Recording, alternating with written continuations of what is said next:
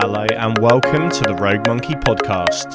We're the show that shares stories and insights from different people all around the world. And our hope is to give you inspiration to challenge yourself as we explore some fascinating journeys, from sports to business, from arts to extreme adventurers, with previous guests including the captain of the Red Arrows, Netflix producers and Olympic champions.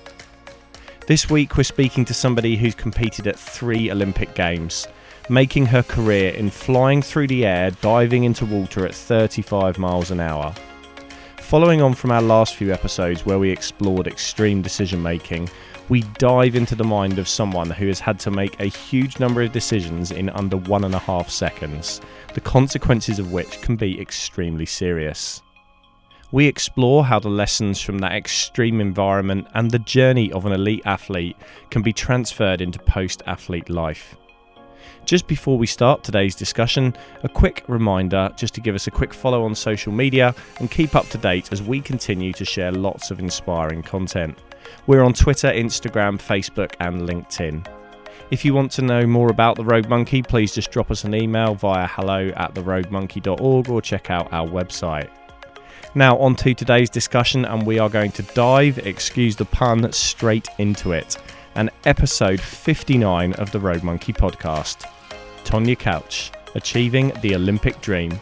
But what comes next? Taking lessons from sport into life. Hello, Tonia. Welcome to the show. How are you doing? Hiya, you're right. I'm good. Good, thank you. Nice to meet you.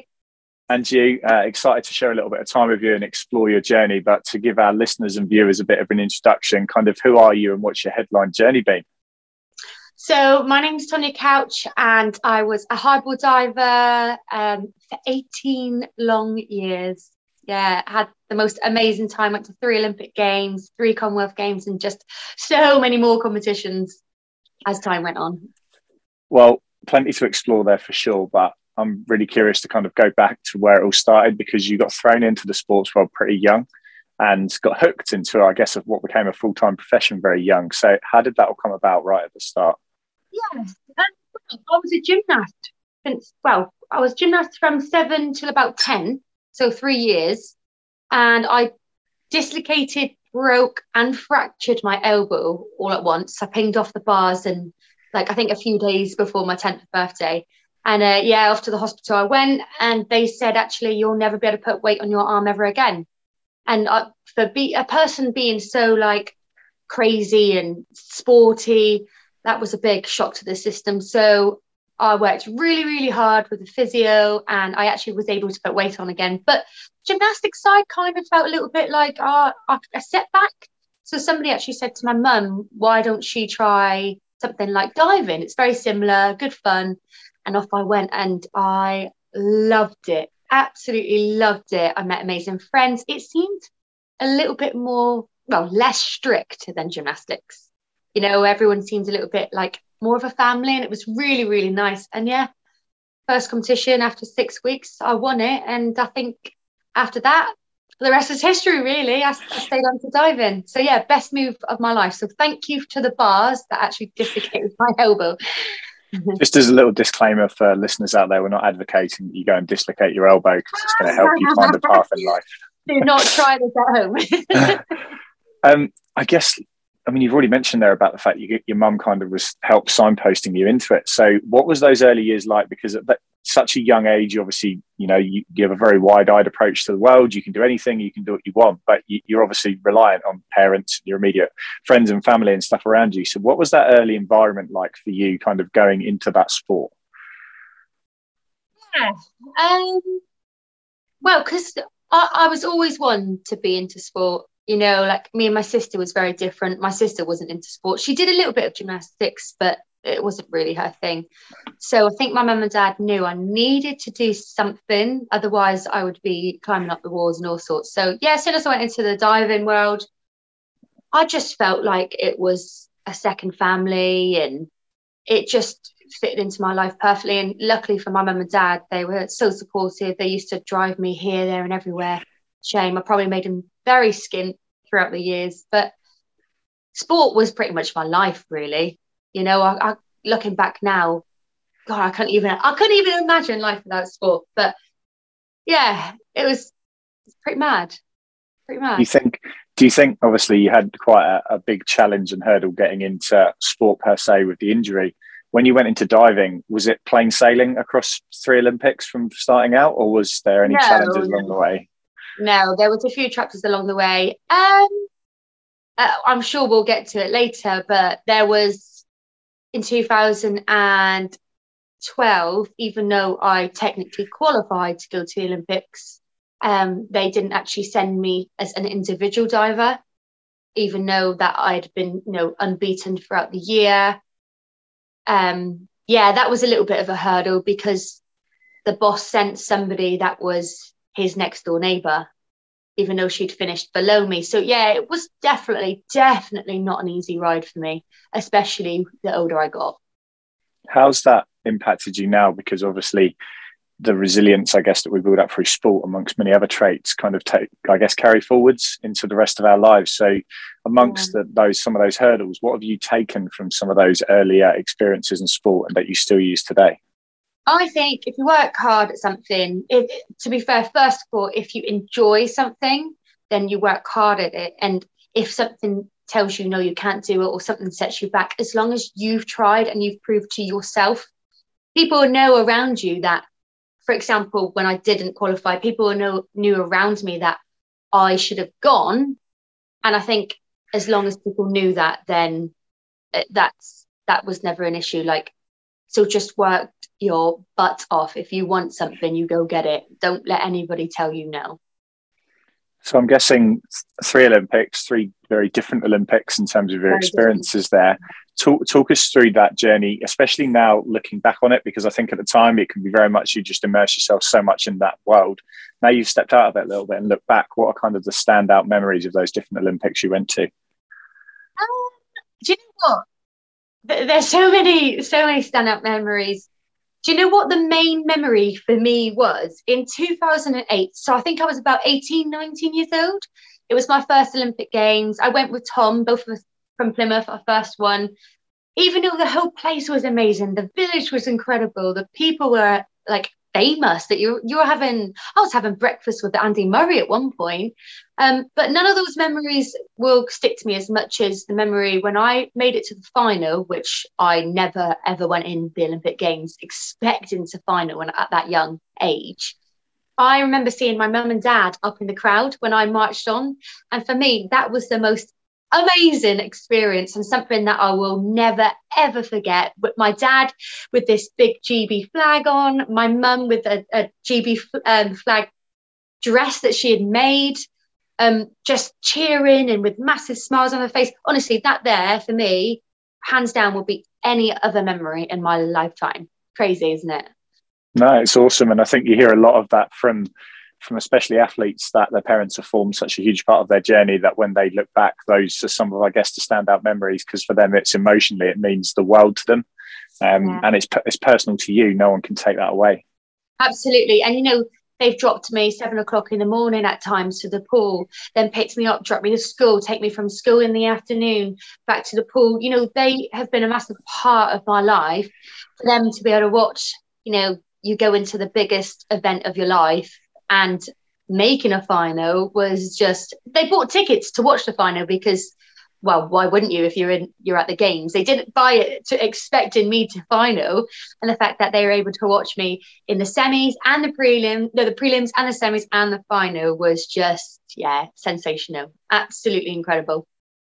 And you were quite a trailblazer, kind of looking back and doing a bit of reading before our discussion today, that you were one of the most successful female divers that Great Britain had ever had up to that point. So you were in uncharted territory.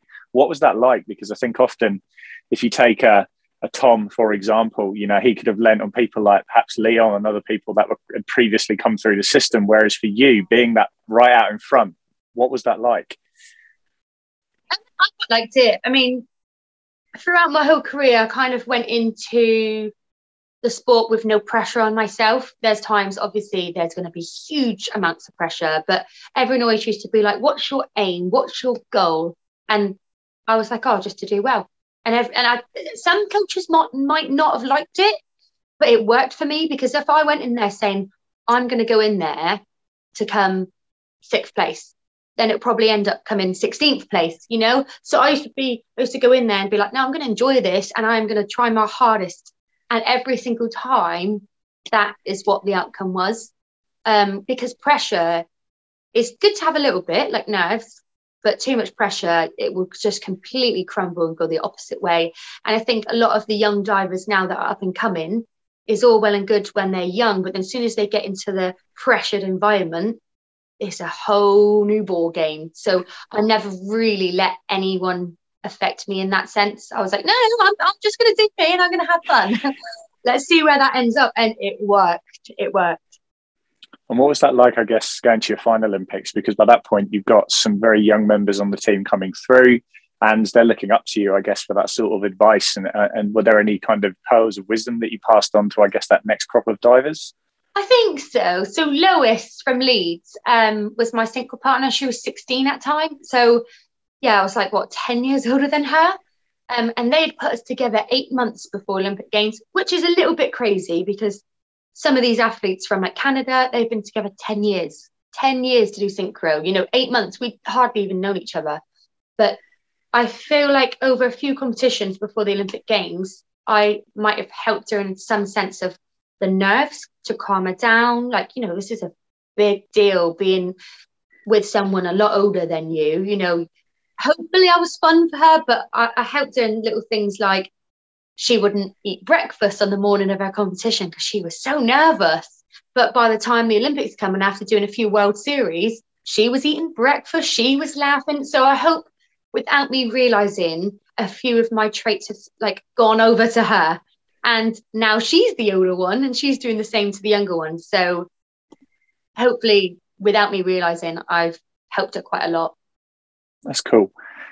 I want to talk a little bit more just about Rio, because for the divers, especially with some of the challenges around the facility, the watercolour changing halfway through the competition. I kind of liked it. Well, I was going to ask, especially having been, you know, Beijing was such a crazy event. And then obviously you had the home Olympics as well. Going into Rio, there was probably some things that probably upset and derailed quite a few other athletes out there that didn't have those experiences. So what kind of, I guess, tools and wisdom did you draw upon when you're out there and some of those challenges came to you? Just to learn to look at it in a positive way. So the pool's green. Everyone was like, oh no, what are we going to do? I was like, brilliant. This is class. We can see the pool, instead of seeing the sky and the pool, because the sky's blue, the pool's blue. When you're in an outdoor diving pool, you ain't got a clue. You have not got a clue. So I was like, Lois, the pool's green. We've got this. And it worked really well. We dived really good. I think we dived the best we ever dived, apart from the last dive. I think the pressure did get to her a little bit, which understandably, 16 years old, you know. But I just like to turn everything into a positive. And clearly, it did work for me in my whole experience of diving, really. And I think I'm quite laid back, which some people overthink. Some people would be like, oh my God, the green pool, what are we going to do? It's going to get me ill. It did get me ill, but I was like, hey, who cares? You know? So as long as you think the pool is half full, not half empty, is just the best way to be. That's a great mentality to have. At what point, and we talked before we started recording about, I guess, what comes next. At what point on this journey, when you finished 3 Olympics, you had all these accolades, won these international medals, did you start thinking, I really need to start thinking about what comes next? Was that something that happened whilst you were going through, I guess, the latter part of your career, or did you stop diving and then go, what now? I think the last year of my career, I stopped and thought, right, okay, I'm going to go into coaching because that's what I love. And that's kind of all I know. But I wish I kind of thought a little bit longer. I think my head was just so far in the game, I kind of forgot that there is a life after diving. So yeah, it was a tough one. And it was weird. It was maybe good for the first year. And then after a year, it was a little bit like, okay, this has actually happened now. My diving has stopped. I am in the real world. I had my first job at the age of 28 or 27. That was weird. But yeah, I kind of wish I looked back now and thought a little bit clearer and a little bit earlier on. but hey ho, can't do anything now about it. Something as well that I guess jumps out for me is that the support, I hope, generationally has got better and better and better. You know, probably 20 years ago, no one was having the conversation about what comes next, and perhaps through, you know, technology. And I know you're quite a big social media user. You've got a much better ability to, I guess, forge your own path of what comes next instead of hoping that somebody hands something to you. So what's that been like coming through as, I guess, the new school generation of athletes? Because I know talking to, say, Olympians from like the 90s and the 80s, you know, when they finished, if they didn't medal, that was it. They would occasionally get brought up in conversation at a dinner party, but that would be it. There would be no career post that. They would have to then start from zero. Whereas, so how's that been for you? I don't know, because I've kind of kept my social media following. It has gone down a little bit, of course. I don't know how, why I've done that. I think I'm just myself. I'm not really one. I don't know. I really don't know. It's so strange, because luckily social media has helped us do that. Like you said, back in the 90s, that would have been like, see you later, where have they gone? I don't know. That was a really tough question. I don't know about that. That's all right. Tough questions are good. One thing I'm really curious about, because in one of our recent episodes, we interviewed a guy called Brad who talked about extreme decision-making, and we were talking about polar explorers and people that survive, if you like, in extreme environments. And every time I watch an international diving event, it blows my mind when they turn around and say, right, it's going to be over in like 1.5 seconds or whatever the time is. And yet there's so many intricate things that you have to think about. Now in life, we often overthink things that might go on for days or weeks, and yet you've sometimes got seconds to think about 5 or 6 things and just make snap decisions. So how did you, number one, how did you do that? Like, what was the way in which you forged that mindset of being able to think really quickly in the moment? But now, how have you used that going forward into your, I guess, post-diving career? Yeah, it's funny actually, because, yeah, it is done like that. But sometimes we've all said to each other, so it's not just me that feels this way, we've all said to each other, sometimes you can have a whole conversation with yourself in that tiny seconds, but it feels like you're going on and on and on. Your brain must just go mental, because I could have a full-on conversation in the middle of my dive, yet I'm only in the air for 1.5 seconds. It's nuts, isn't it? I think moving on in my life, like you said, a lot of people overthink and it goes on a few days. With sports, some people, it's not the answer for everyone, but some people, like you said, really do overthink. And I have never been one to overthink things. Like a couple of my friends actually said before, they were like, God, I wish I was you. Why do I overthink all the time? And I'm just like, off with the fairies. But I think that was my diving. If I overthought or something, I wouldn't have been able to take off. You know, you can stand at the end of that board, and if you overthink, you end up forgetting what you can do. So a lot of divers, if they overthink, they can't take off. So they have to walk down the stairs, restart. So I learned watching that I cannot overthink. So sometimes I was in a handstand singing Britney Spears because if I start thinking, oh, I've got to flick, twist and somersault, then I couldn't do it. So I would just not think anything, or have a little sing song, take off, and then I think, was I'm in the air? And that's when the full-on conversation can happen in the air to yourself. It's nuts. But I think that's what helped me with my diving world. And even my mum and dad laugh and say, like, she don't overthink, but it works. Keep it that way and just carry on life like that, really. Talking about thought processes, what is it like walking out in, say, the Water Cube or at London Aquatic Centre with 15, 20,000 people there, especially at a home event, and obviously being so young when you were in Beijing?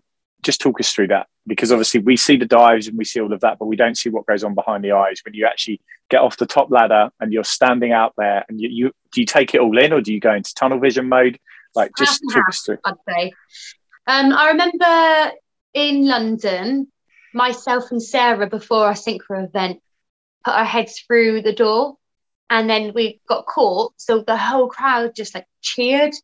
And then when we went back, we were like, oh my God, we have to go out there. So then all of a sudden we had jelly legs, which was never fun. But yeah, as soon as you hear that cheering, you just get like goosebumps and you're like, come on, I want to do this.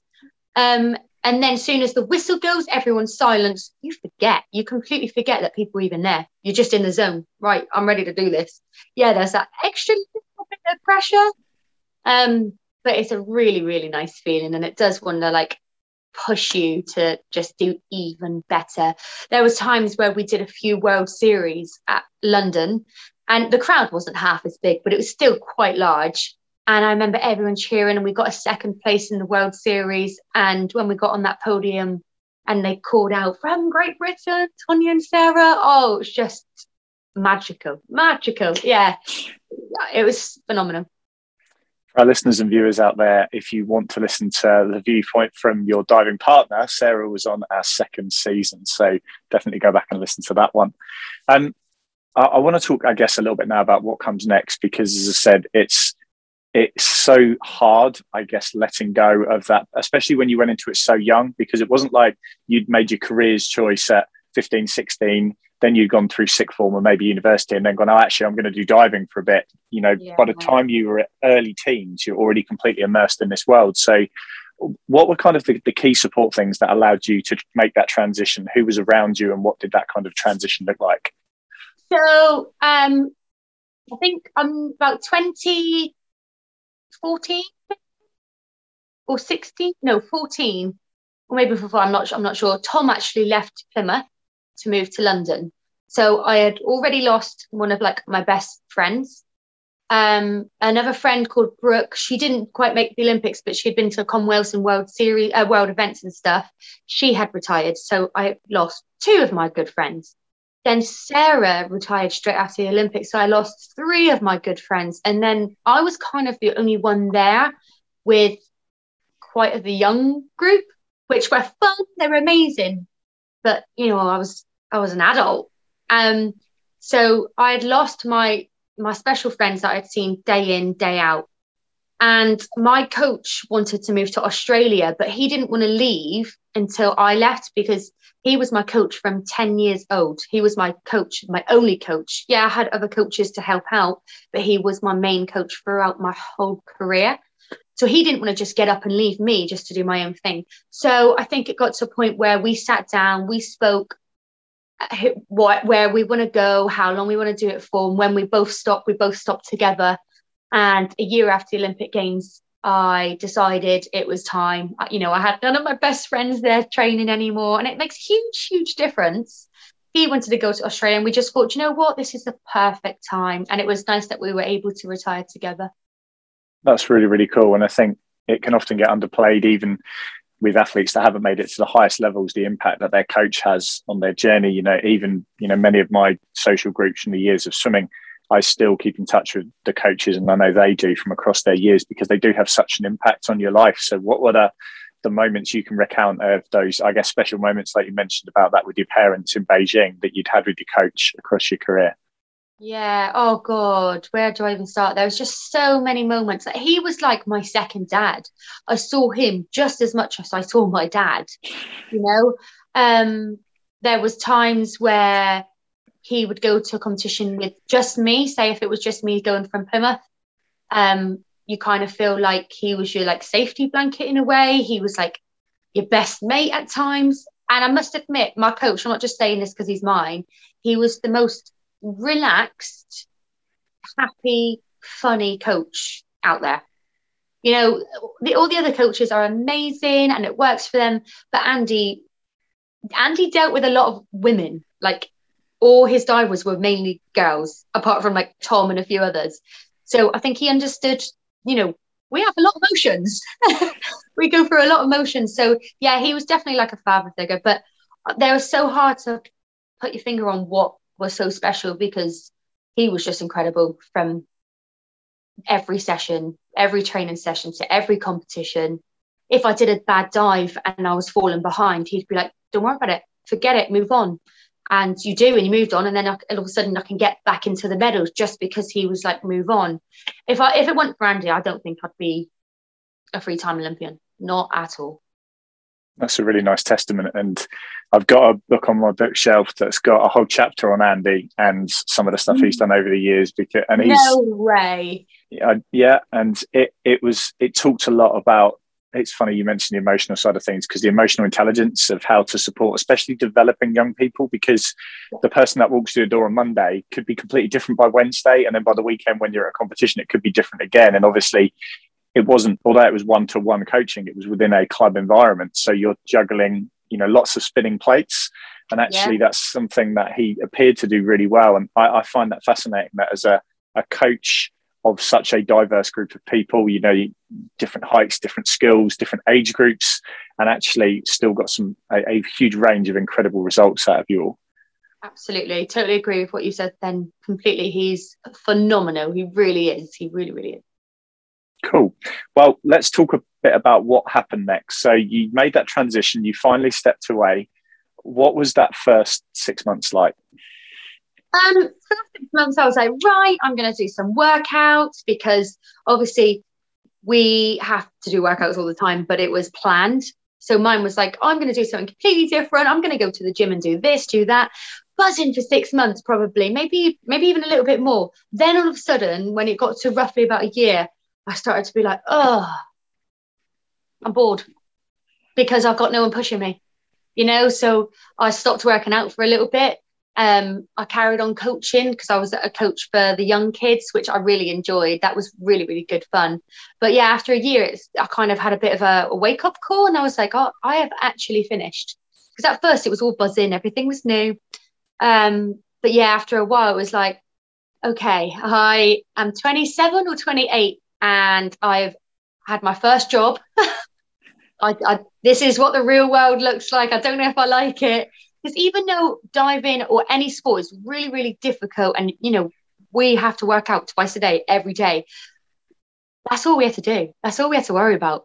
But yeah, in the real world, my mum always warned me. She was like, you wait till you get to the real world. And I was like, yeah, whatever. But yeah, after a year, it was like, okay, this is it. But then I started to get into beauty, because I like the beauty side of things. I've always been one to like, do your nails or makeup or hair. So I went and did a few courses for eyelash extensions. And before you know it, a few years later, I've got like 3 or 4 jobs. I do not stop. But yeah, it's changed massively. I miss the diving, but at the same time, I do enjoy living in the real world. So talk us through what it looks like now. So fast forward 4 years from there. The bubbly first 6 months where you think, oh, this is great, I haven't got up at 6:30 in the morning and all that sort of stuff, to where we are now, where actually you look back and think, well, I have come a long way. And like you said, you're doing lots of different things. So let's talk through some of those things now that perhaps 4 years ago you couldn't have even imagined that you'd be doing now. So on lockdown, I was doing lots and lots of workouts and posting them on my Instagram.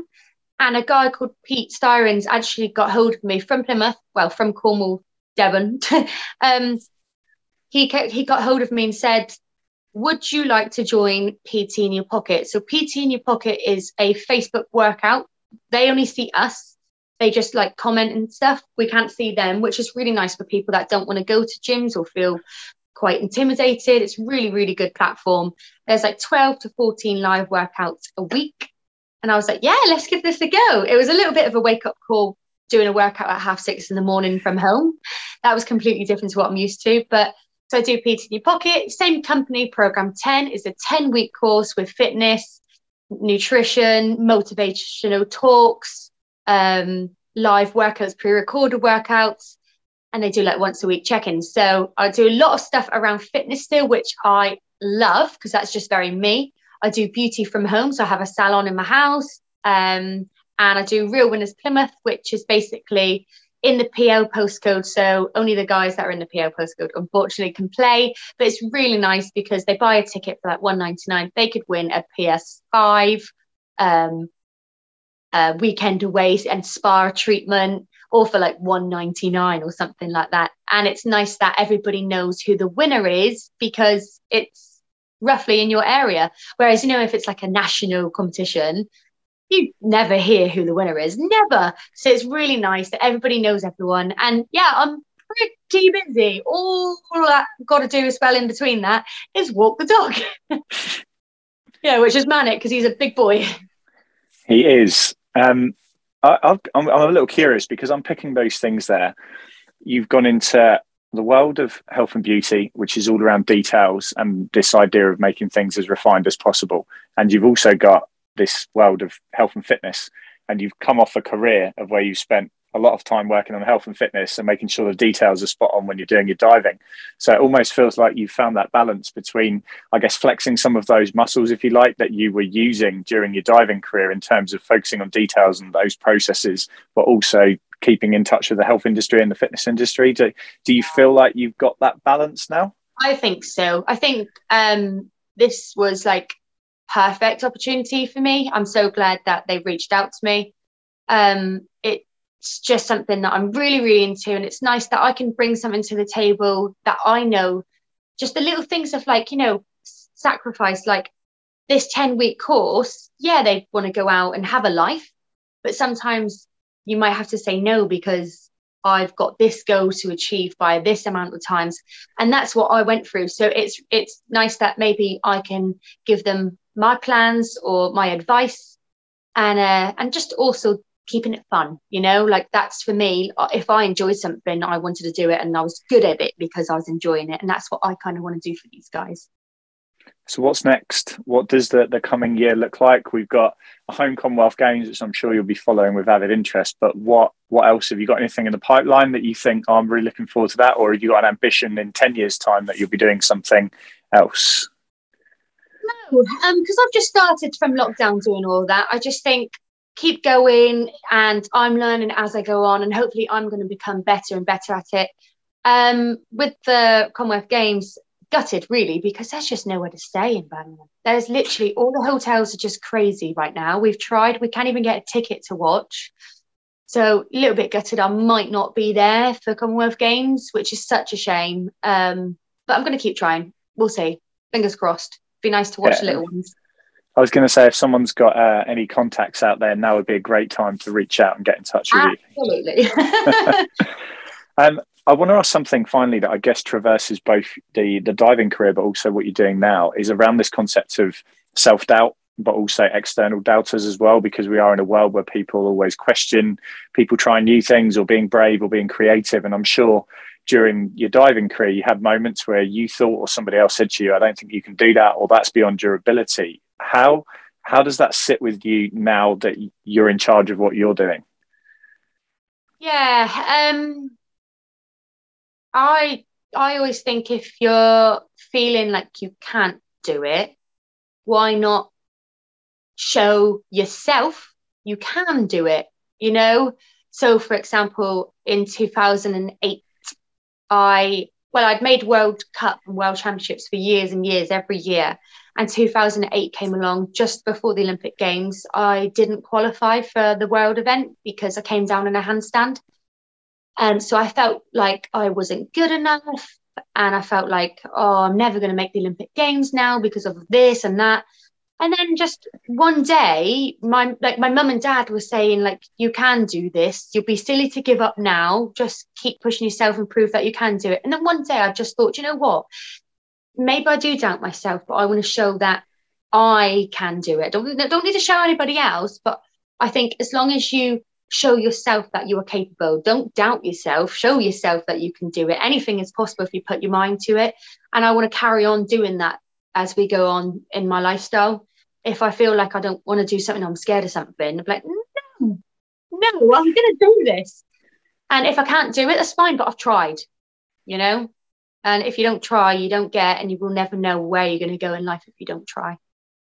That's a really nice message. I think there's one more thing I want to ask, and especially with the rich range of things that you've done over so many years now. If you could go back 20 years to your 10-year-old self and actually say, oh, by the way, in 20 years' time, I'm going to have a salon at home. I'm going to be doing live PT workouts. I'm going to have been to 3 Olympic Games and got all these international medals. Number one, would you have believed yourself? And knowing everything, but now knowing everything that you do know and having experienced all of that, what would you say to that 10-year-old girl looking forwards? Yeah, I would definitely not have believed someone if they said that. But yeah, looking forwards, just to take it all in, because it goes so fast. I did it for 18 years, and looking back now, I feel like I've blinked and it's completely over. So take every little moment in, appreciate what you're doing. There was times where, you know, I was in China for a month, missing home, feeling like, oh, I just want to go home. I should have enjoyed every moment I had, because there was times where, you know, you do want to go home. But also think about what my future was going to hold, you know, like I was so in the zone, I forgot that there is a life after diving. We had so much opportunity to have someone pay for courses after courses. And if you don't do it that year, that money just is completely gone and deleted, you know? So I do wish that I did quite a few courses, because all the courses I've done myself, I could have had them paid for.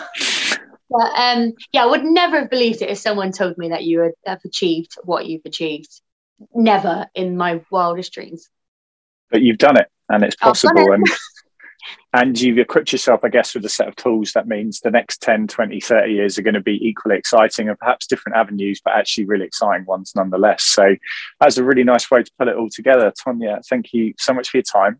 We'll make sure we include the links to your socials and everything else that you're up to in the show notes where everyone can follow up. But yeah, thank you so much for your time. It's been great. Thank you so, so much. That was awesome. What a great insight that was into the mind of someone who really has had a fascinating journey. A huge thank you again there to Tonia for sharing some time with us. Be sure to give Tonia a follow on Instagram, the link to which we've included in our show notes. I hope you enjoyed today's episode, and if you have, please give us a quick rate and review, as we would really appreciate it. As always, a big thank you to both Luke Sugden and Carter Richardson for their help in producing the podcast. As we look forward, we've only got one more episode to come in 2021, and what a year it's been. We started the year in a lockdown, and since then we've released more than 30 shows from inspiring people all around the world. We will be finishing the year with a fascinating conversation about some mind-bending technology that is making more and more inroads into sports, business, and the wider world.